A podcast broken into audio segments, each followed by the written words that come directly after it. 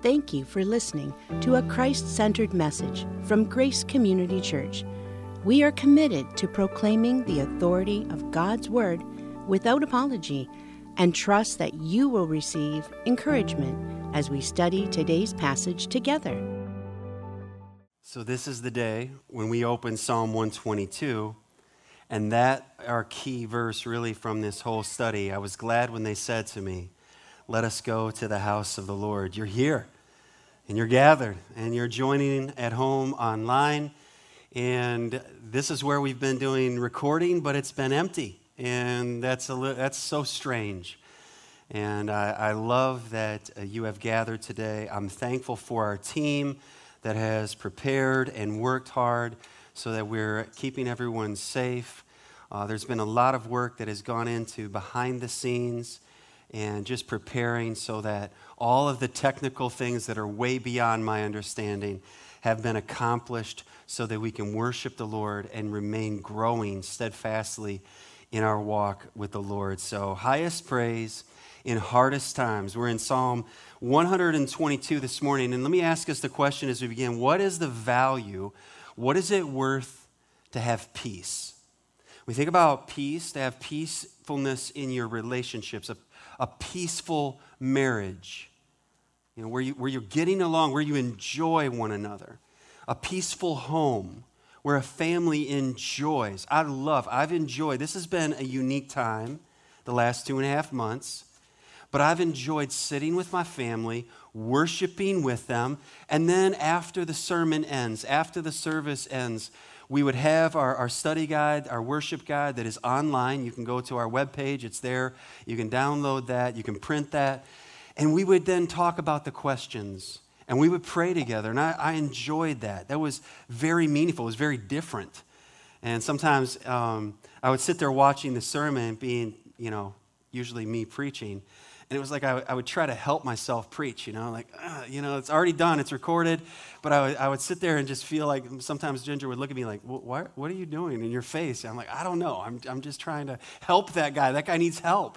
So uh, pray, pray as uh, we preach today because we don't have uh, Stephen editing anything today, okay? So um, it's just live and we're here. What would we be willing to have peace? What would we be willing to give to have peace? When we come to the Psalms, and we're in Psalm 122, here's what we do when we come to Bible study. We have to go back, and in this case, we go back 3,000 years. What was the context of the psalmist? The psalmist is David in this case. What was he saying? What did he understand? What was going on in his day? And then we have to come 3,000 years forward. What does this mean for us today? But then we don't stop there. How will this ultimately be fulfilled in the coming future? All right, so past, present, future. That's what we're going to do with these Psalms. 3,000 years old, but what does that have to do with us today? And where is our hope? It's anchored in the person and work of Jesus in the future. There's a photo that we have been sharing just the last few weeks as we've entered into this scene, and this is Jerusalem, a modern day picture. I would love, my longing to actually walk in this city has intensified with this study to actually see this place. But if you will notice, everywhere going to Jerusalem is up. You have to go up. So we've been looking at this in the Psalms of Ascent. It's like music, and you take it up another key, or you sing it up another level. Like let's lift our voices a little louder as we sing. Uh, the next picture comes out of my Bible study program, and this is Jerusalem about the time of Herod, about the time of Jesus' birth, and this is the temple. And you'll remember a couple of weeks ago when we were introducing the series, and we talked about David's joy when, the, when he would carry up the ark of God and he would anticipate. So here you have the city of David and it's lower in elevation than where the temple would ultimately be built. And so ultimately, when the temple would be built by Solomon, uh, it'll zoom in a little bit, then that, that Ark of the Covenant would be taken up into the temple. God's glory filled the temple, pushed out just as it did the tabernacle, the priests, and the presence of the Lord filled that place. That was the place where worshipers of Yahweh would gather to hear the word of God, to sing his praises. And even in that temple, there were, uh, I believe, there were 15 stairs, and priests and instruments would be on those stairs like a choir loft, praising the Lord. Now, this is one of the songs for the journey, Psalm 122, a psalm of peace. Now, I remember as a child, I remember going to visit my grandparents, and we would make that trip. Sometimes we would drive through the night or different times, and I couldn't wait to get there. But every goodbye and every hello ends up with a goodbye. And I think it was Sophie, one of our kids, when we would go and we would visit grandparents and we'd get there, she would be counting down the days we were leaving while we were still on the road getting there. We haven't even gotten there yet. And Sophie's like, oh, how many days are we going to be here? Um, so then I'm like, hang on, we're not even there yet. So let's get there and let's enjoy our time together. But isn't that part of us? We've said hello this morning. We have greeted one another. And with every hello on, in this time frame, on this planet, every hello is ultimately met with a goodbye. Short for God be with ye. Goodbye. How many people use that and they, they don't know where that originated from? But there is coming a day when we will not say goodbye anymore. And we will be gathered around the throne of the Lord Jesus Christ. So, as these worshipers would be going to Jerusalem, they've been away for months. They're ready to get back. These, these convoys, the caravans would grow as people would come and, hey, you're going to Jerusalem. Go with us, go with us. And like a snowball, it would just, more and more people would gather, and the, and the songs would become intensified as they were approaching the city of God. This reunion this morning, I'm glad to see you, your faces. This is a, a little sneak peek of a reunion that will come one day. And in that day, we will never say goodbye again. And I'm thankful for the opportunity that we have to worship God this morning. And out of the low points, whatever you are going through, whatever you have been through, or whatever is coming, we can learn from the psalmist to give God our highest praise in the hardest times. Many songs, many of these scriptures were written out of not the mountaintop of everything is great, everything awesome a lot of time it's everything difficult. Everything's falling apart. Everything it just doesn't make sense. And as we sit here this morning in our nation at this time not only have we gone through a time of pandemic that's crushed our economy, economy to some degree, degree now we're facing our nation being torn apart over racial issues ethnic issues. Does the word of god have anything to say about this? Absolutely. So let's listen to the word of the Lord this morning, exactly what we need. Psalm 122, the psalmist says, David saying, I was glad when they said to me, Let us go to the house of the Lord. Our feet have been standing within your gates, O Jerusalem, Jerusalem, built as a city that is bound firmly together, to which the tribes go up, the tribes of the Lord, as was decreed for Israel, to give thanks to the name of the Lord. There, thrones for judgment were set the thrones of the house of David. Pray for the peace of Jerusalem. May they be secure who love you. Peace be within your walls and security within your towers. For my brothers and companions' sake, I will say, Peace be within you. That's the word shalom. For the sake of the house of the Lord our God, I will seek your good. Father, we thank you for your word. Open our eyes, open our hearts to hear, understand, and respond in obedience to your word this morning. May we be receptive to your spirit. Give me the words and help me to encourage the listeners this morning. In Jesus' name, amen. In our study so far, we've been through Psalm chapter 120. That's where we saw that the Lord is my deliverer. He is my deliverer. Psalm 121 last Sunday was the Lord is my helper. That's not a diminishing term. When in the garden, Adam and Eve, and God made a helper comparable to him, that was because Adam was lacking. He couldn't do it on his own, he couldn't exist on his own. He needed help. And the Lord is not ashamed to be our helper. It's not diminished by that. He is glad to be known as the Lord, the maker of heaven and earth, our help, our helper. To this morning, we see the Lord is my peace.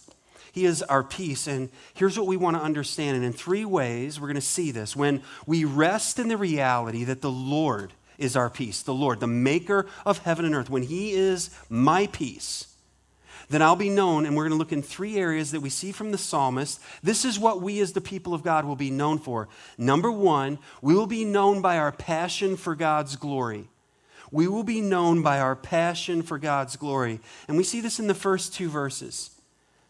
Here's a city that was chosen by God. This is where his presence, his worth, his beauty would be elevated, that, that his people would carry this message and worship this God so that others would hear and say, Who is this God? Your God lives? You don't have to carry your God around in a little stone idol or wood. Your God is the living God, the creator God. How can I know him? How can I worship him? So the psalmist has a passion for God's glory. And we see this where he has a personal delight to be in God's presence.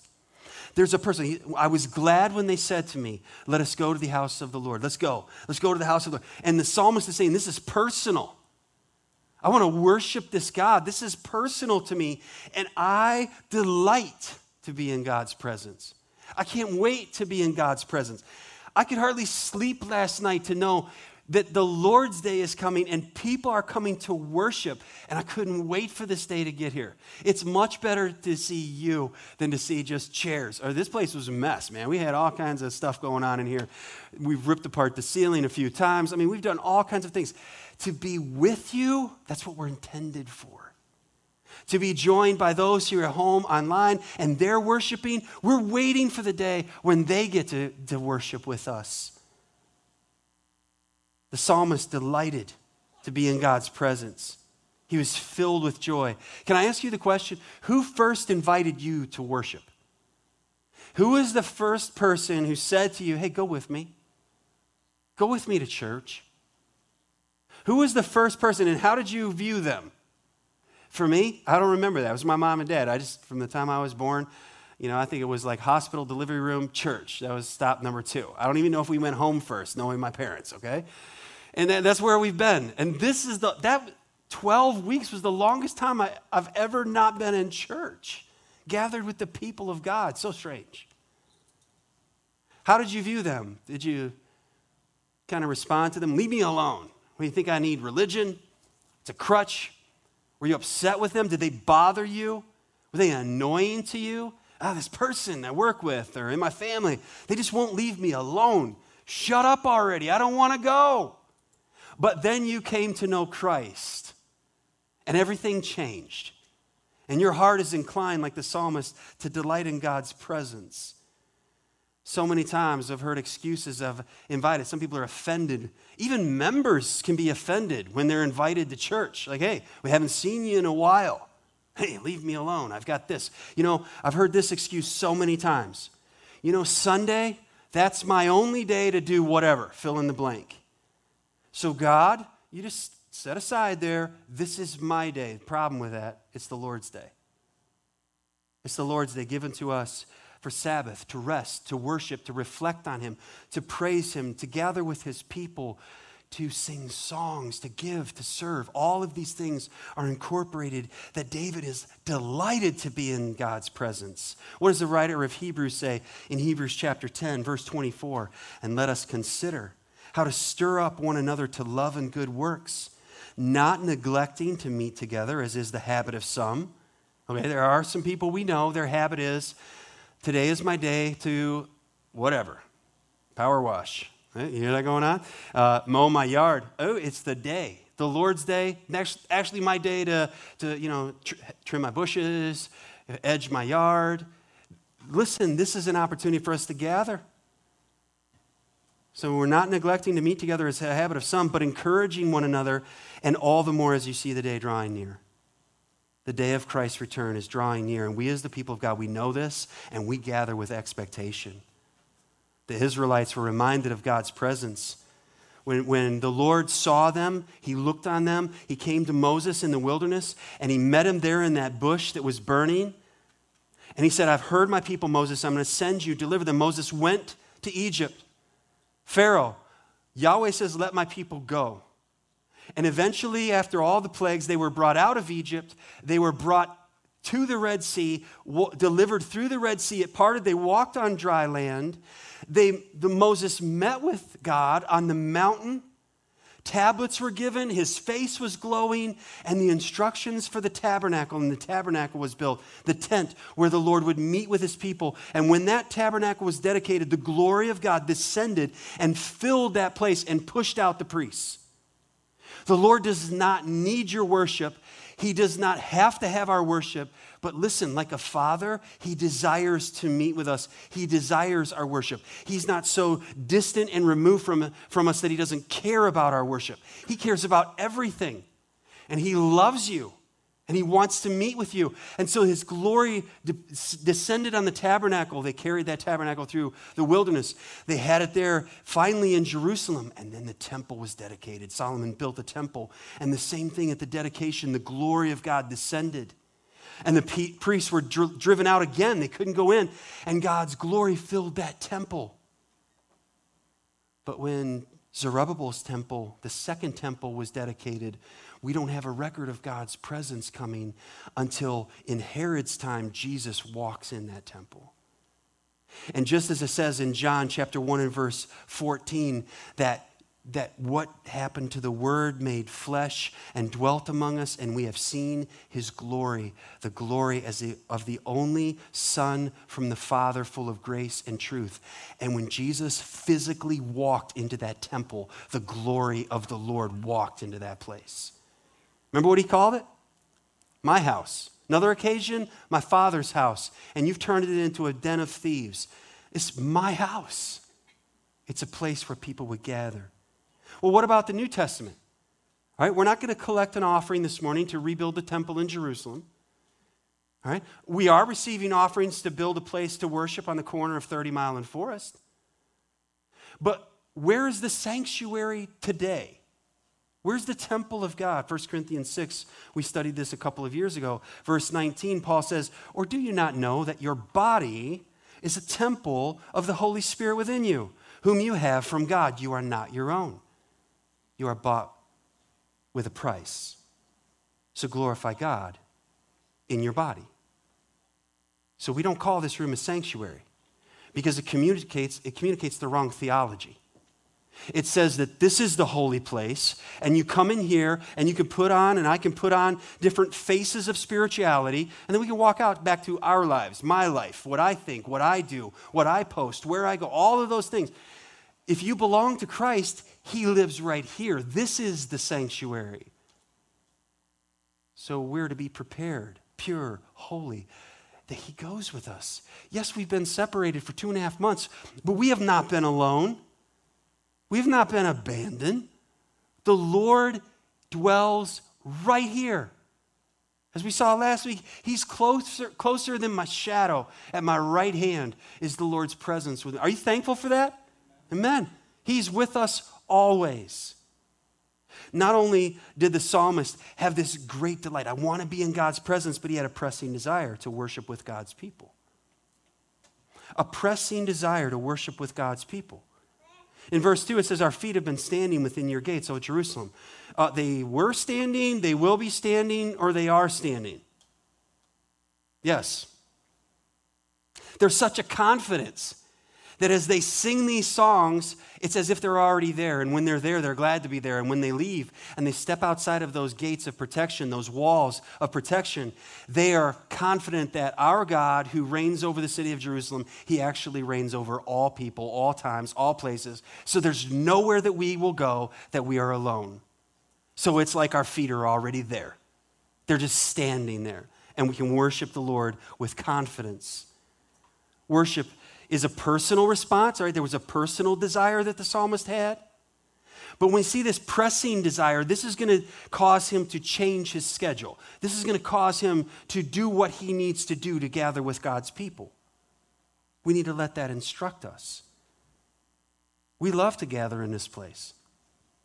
We don't gather because we have to. I don't want you to hear from this message, yeah, Pastor Wise told me I have to come every Sunday. Does that sound like your heart has been changed? If you belong to the Lord, then not always do I feel this way, but I want to feel this way always. So I need the Word to show me where I'm missing it, where my eyes are taken off the Lord and put onto people or circumstances or even on self. No hope, no help coming from there. The psalmist has a pressing desire to worship with God's people. We get to worship. I'm thankful to gather here this morning. What are we here to do? Hear the word of God proclaimed. That's the number one chief thing. to hear the word of God proclaimed in our hearing, to declare God's supreme worth together, that we can add our voices together to say, He is worthy and we are needy. That we can pray together, that we can observe the ordinances together. Next week, baptism. The week after that, to participate in communion together, the Lord's table, to serve one another. Beloved, listen to me. If you do not have these desires, then I encourage you, check your heart. Something's not right. If you say, well, that was nice, the psalmist had a pressing desire to worship with God's people, but I don't. Don't, don't move on from there. Say, God, will you show me what's going on where my love, my affection, my heart has changed? My affections have been misplaced. And allow God to do that work. A few years ago, we went with a college and career group to Cedar Point.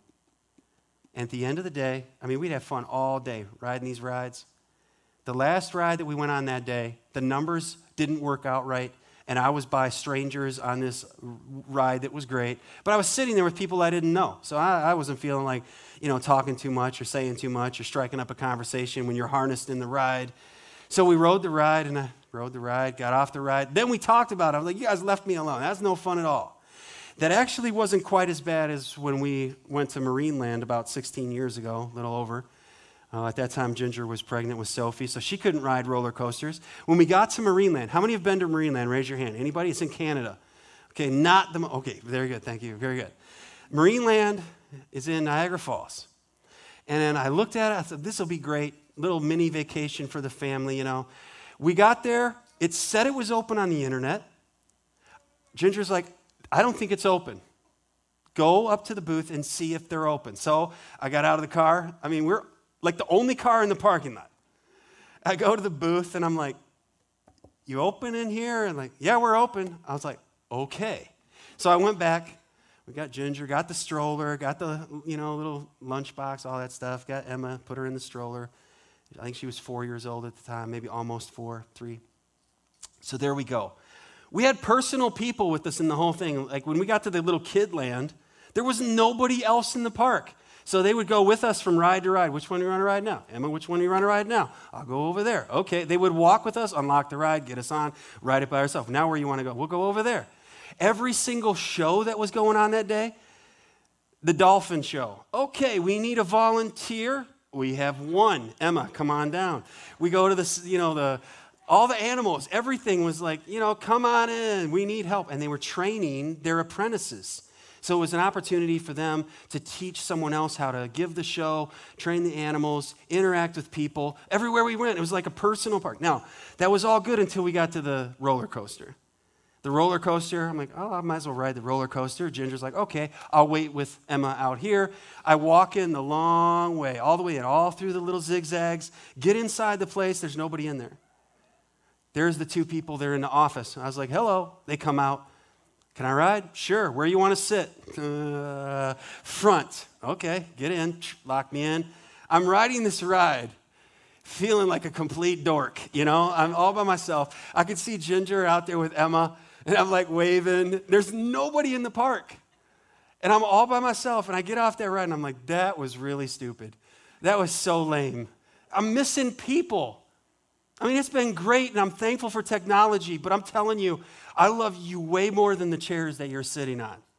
I love being with you and singing with you and hearing God's words. said. We're meant for community. We're meant to share life together. And there are risks in sharing life, but it's worth it. It's no fun. Take my word. If you never have the opportunity, it's no fun to ride a roller coaster by yourself. It's just empty, it's missing something. People. What really matters is the people. Oh, that we would be known with a passion for God's glory.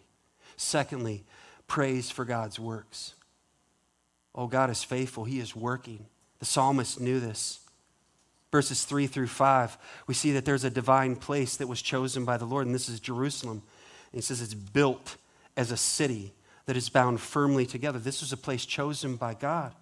This is where the Israelites to worship the living God in the appropriate manner.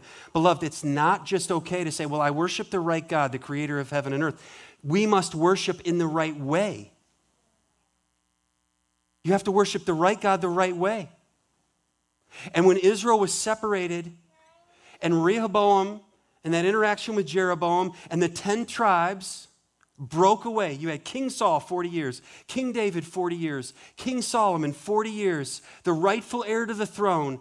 And then Rehoboam, his son, became king, and the northern 10 tribes cut ties, left, and Jeroboam reigned over northern, the northern kingdom. Southern kingdom, Judah, northern kingdom, Israel, 10 tribes. Jeroboam said, hmm, I don't want people going to Jerusalem. Because if they go to Jerusalem, they're going to hear the word of God. If they hear the word of God, they're going to hear the covenant with David that only his heir is to reign, and I'm not. So here's what he did he created two alternate locations to worship Dan and Bethel. Um, that's in 1 Kings 12, verse 29.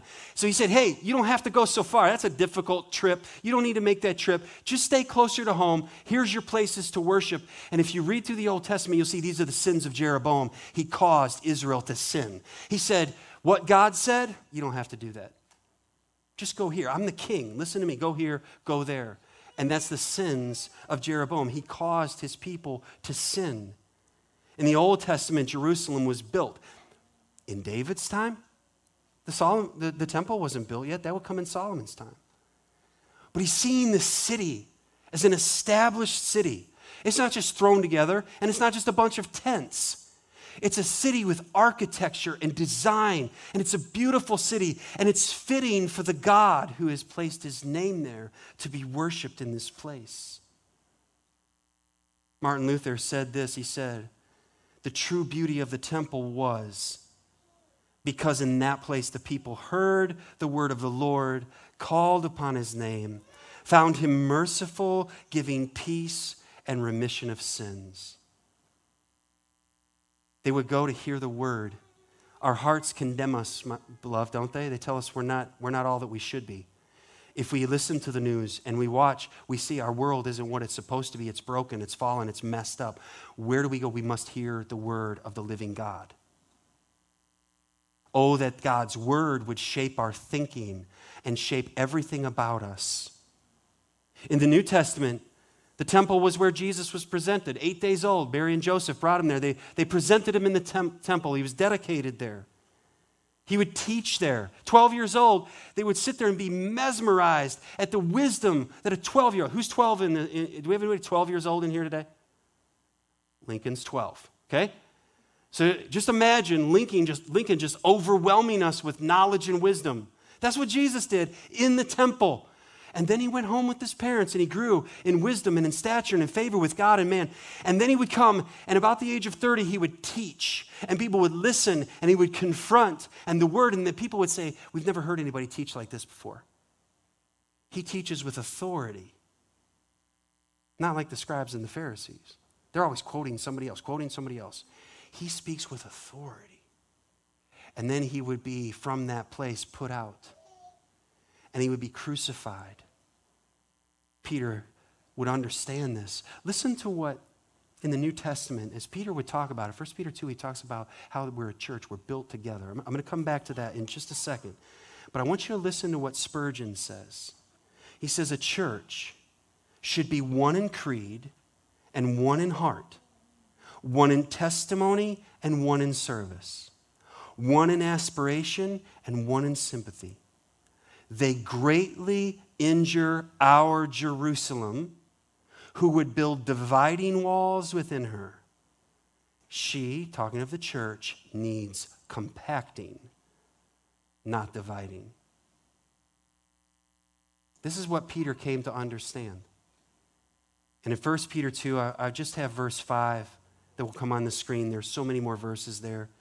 You yourselves, like living stones, are being built up as a spiritual house, to be a holy priesthood, to offer sacrifice, spiritual sacrifices acceptable to God through Jesus Christ. Peter was there when the disciples asked the question when they looked across the hillside, they saw the temple. They said, Jesus, isn't that temple beautiful? Isn't that amazing? And Jesus would turn and say, It's all coming down. Talking about AD 70 when Rome leveled the temple. It's all coming down. In John chapter 4, Jesus would meet with the woman at the well, and she would ask the question, Where are we supposed to worship? we supposed to worship over here where our fathers say, or over in Jerusalem where your fathers say? And you remember, we study this. Jesus said that, that it's not about the place. The Father is seeking, the hour is coming. The Father is seeking those who worship in spirit and in truth. The Father is seeking worshipers. He's seeking you this morning. Comprehend your beautiful place in the building project of God, which is the church. When it comes to our world, the brokenness, the hurt, God's plan for healing and peace is the church. And there is no plan B. Not only a divine place, but a divine people. The descendants of Abraham, Isaac, and Jacob, they were chosen. They were chosen to be God's channel of his blessing to the world. And we see here the tribes of Israel. The tribes, talking about the tribes, the tribes, and Israel. Yeah, there were 12 tribes, but really they were one. They were a divine people.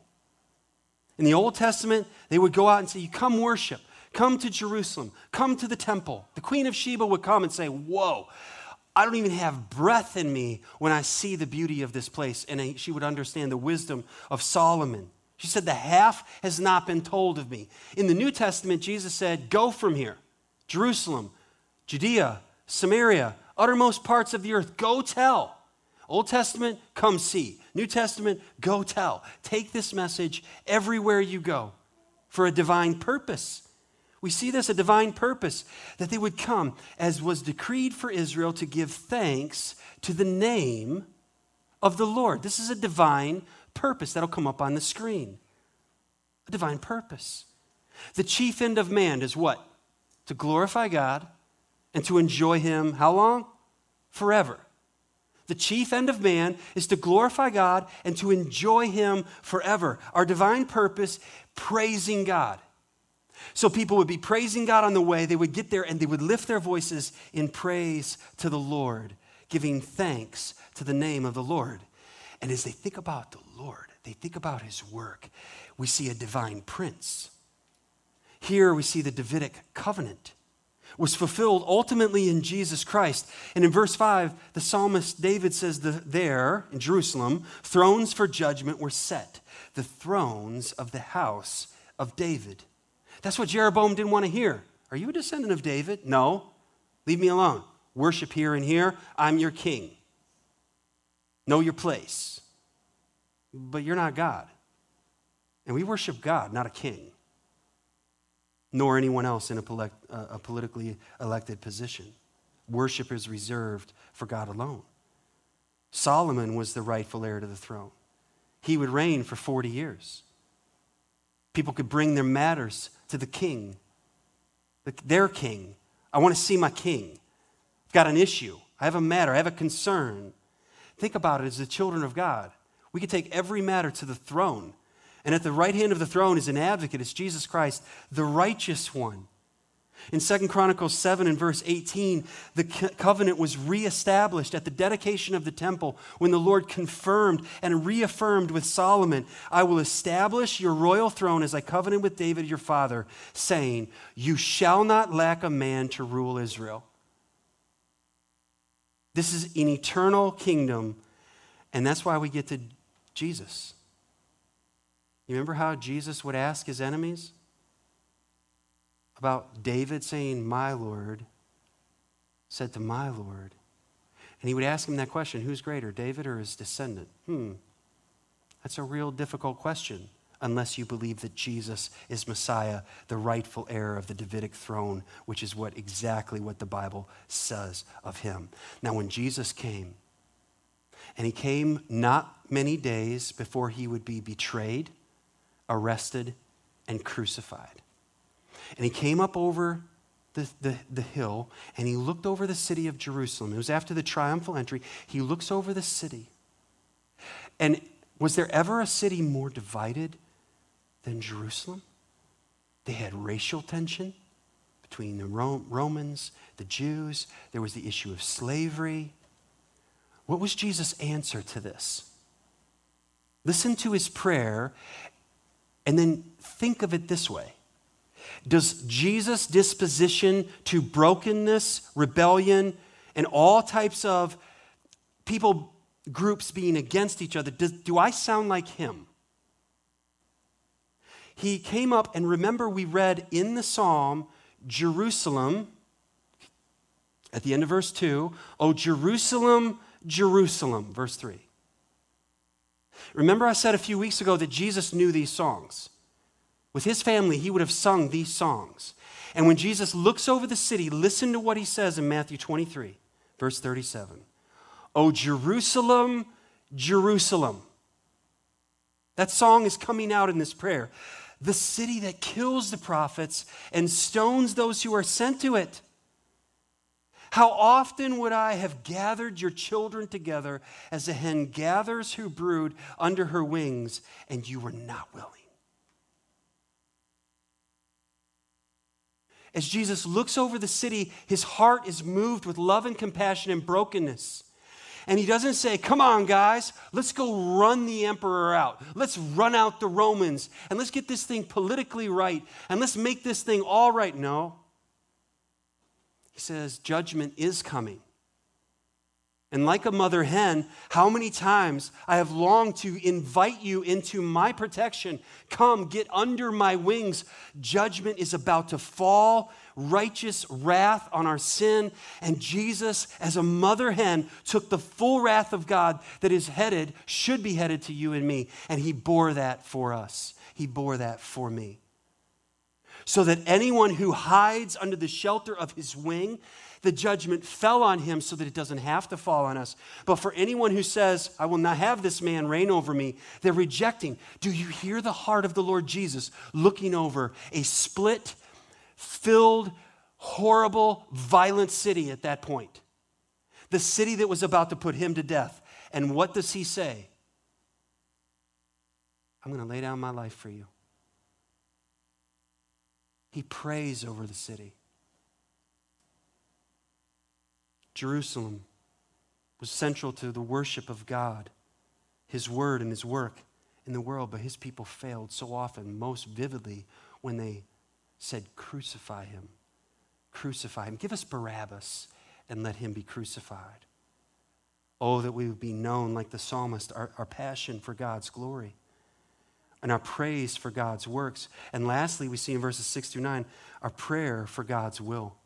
Our prayer for God's will. In verses 6 through 9, the psalmist says, Pray for the peace of Jerusalem. I will lift prayers of peace for God's city. We're going to see this in this last section how we pray, how we talk, and what we do. They matter to God, those three areas our prayers, our conversation, and our actions. And the psalmist says, Pray for the peace of Jerusalem. May they be secure who love you. Peace, shalom, be within your walls, and security within your towers.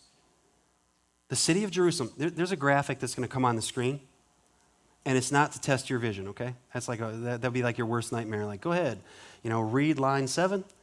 This is the history of Jerusalem. Got this off Wikipedia. This is how many times the city has changed hands. Uh, the city of peace. And Jesus would be killed in this city, outside the gates. Pray for the peace of Jerusalem. And we're thinking, um, you ever pray and it feels like the answers aren't ever coming? Look at that. We're commanded to pray, and it looks like can we really trust God's word? Is it really going to happen? Yes. It absolutely will. Our hope isn't in the physical location of Jerusalem this morning. Our hope is not in Lansing. Our hope is not in Washington. Our hope has a, fewer, a future perspective toward it. Right now, the city of Jerusalem, the three major religions of the world Judaism, Christianity, Islam. And those three in that city, the city's divided. They don't get along well. How will that ever be made right? Listen to what Revelation 3:12 says. The one who conquers It'll come up on the screen. Revelation 3:12. The one who conquers, I will make him a pillar in the temple of my God. Never shall he go out of it. And I will write on him the name of my God and the name of the city of my God, the new Jerusalem, which comes down from my God out of heaven, and my own new name. This day is coming. So our hope is not here. So, beloved, maybe political unrest actually serves in the sovereign hand of God to teach us this world is not our home. Don't put all your eggs in the basket of earth because there's a day coming and a new Jerusalem coming. Are we preparing and seeing that others are prepared and ready for this day? So I will lift prayers of peace for God's city. I will, secondly, speak words of peace for God's people. We're going to talk differently. Verse 8 For my brothers and companions' sake, I will say, Peace be within you, shalom. I want the peace of others. It's an others focus, not self. Well, I don't like this, and I don't like that, and I don't like what the governor said. I don't like what the president said. I don't this, I don't that. I don't think. Can we please allow our eyes to be lifted to the God who made the heaven and earth? Are we just adding more noise and more posts and more fodder that has nothing to do with the gospel? I will speak words of peace for God's people because often God's people are most egregious towards God's people. Toward people that we call brothers and sisters in Christ, and we just don't know anything about forgiveness. We don't know how to work it out. We don't speak peaceably. Does our voice, do our post on social media sound, look differently than everybody else? They ought to. They ought to. When Jerusalem was at peace, the people of God were, that was good because the word of God would be proclaimed. It is for the good of every Christian and every man in the world that there's a righteous peace in the church, and we have to strive for peace. This has to be not we, but this is I will speak words of peace. You, as a believer, as a member of grace, if you are a member of grace, by God's grace, this has to be your prayer. I will speak words of peace. That'll be what I choose to do. David's delight was in promoting peace within the city of Jerusalem for the blessing of God's people and all people. Do you know? He wanted to build the temple. And Nathan said, Go for it. And then the Lord said to Nathan when he was leaving the palace, Hey, Nathan, I, I said, um, No, that wasn't me. Go back and tell him he can't. His hands are too bloody. His son will build it. David could have gotten mad when this man said, Hey, king, you can't do what you want to do. God said, No. What did David do? A king would have a treasury, he would have a chest, and in that chest would be riches. Enough riches that if he lost the kingdom, the kingdom fell, he could flee with his group, his entourage, and he could live like a king the rest of his life. So when David was told no, he said, Okay, it's the word of the Lord. I'm good with that. So here, take my everything, my recourse, and I'm giving it so that my son will have the seed offering for that building, the temple for the worship of God. There are some people even doing that now. That you are giving so that the ministry will go forward for a generation that you and I may not live to see, to worship, because God is worthy. God is worthy. So, beloved, how should we speak? Some of you, some of us, I've been there. And we were raised in families that said things very inappropriate, very sinful, very wrong about people of different color skin. And we grew up and we heard that, well, that's just Uncle whoever. Well, that's just Grandpa whoever. And he just says those things. And some of those people confusingly claim to name the name of Christ. But as we've already seen, how did Jesus look upon a city that was divided racially? He wept over the city. So if I'm not weeping over the hurts and the brokenness experienced by people of different color skin or from different places than I've been, am I adding to the noise? Am I adding to the problem? Or perhaps through repentance and forgiveness, we will realize that when we see people made in a in, in, in the image of God who have a different color skin, speak differently than we do, like different foods than we do, come from different parts of the world than we do, but they're made in the image of God, they're loved by God, and we name the name of Christ. If we as believers don't sound differently than other people, then what good are we? This sin must be confronted here in our own hearts first, and in our own church first. Do we have a good representation of ministering to people of all ethnicities this morning? No. Maybe by watching from various places we do. Maybe through ministries we do. And this is where God has placed us.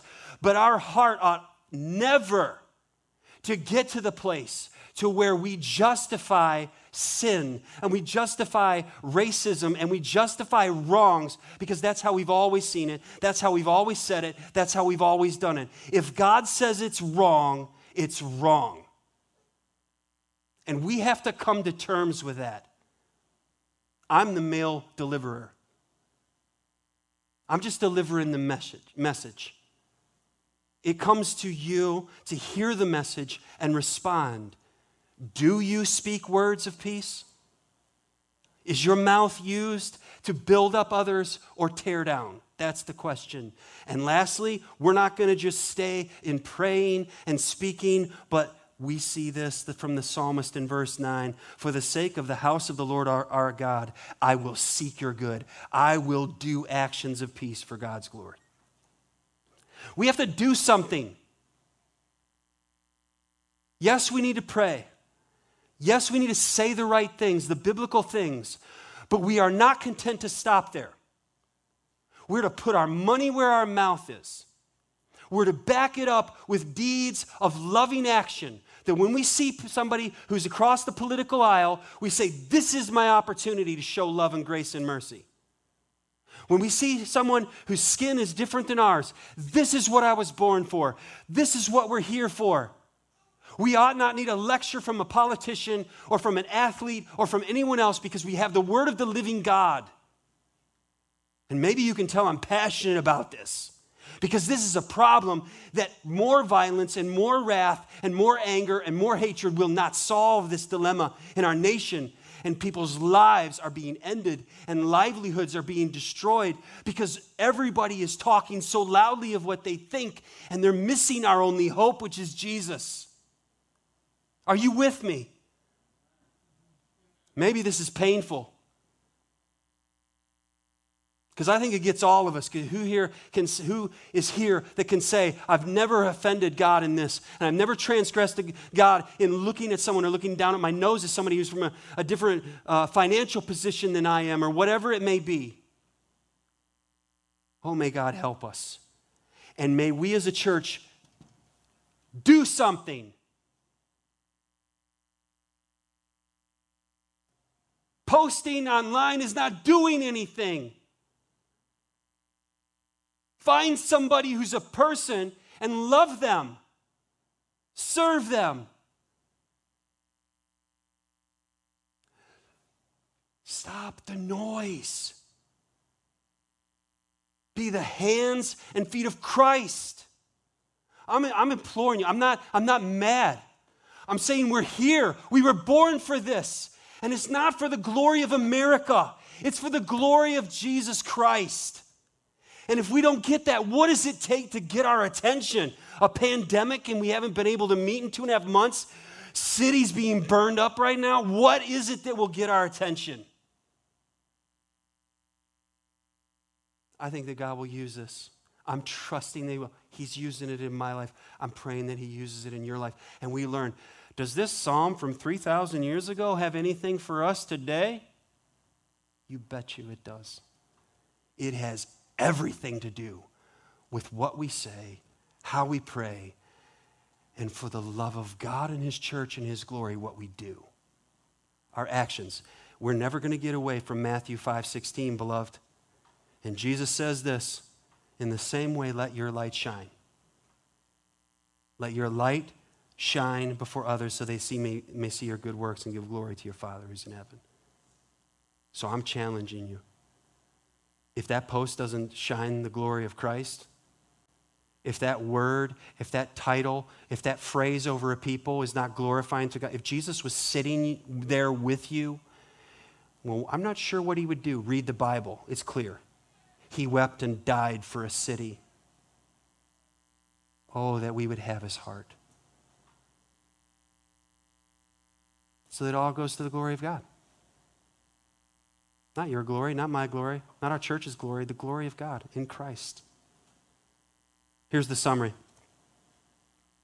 If I get this, okay, it's, it's a reason why I use this when we rest. Okay, that means I'm putting my full weight down, that God is my peace. He's not 90 10, it's not 80 20. God is my peace. If I come to terms with God is my peace, then I can't find it anywhere else. When He is my peace, then here's what we're going to be known for. Here's what I will be known for. Here's what you will be known for. We will be passion, passionate for God's glory. We will give praise for God's works, and we will always offer prayer for God's will. Our Father, who art in heaven, hallowed be your name. Your kingdom come, your will be done on earth as it is in heaven. That's our prayer.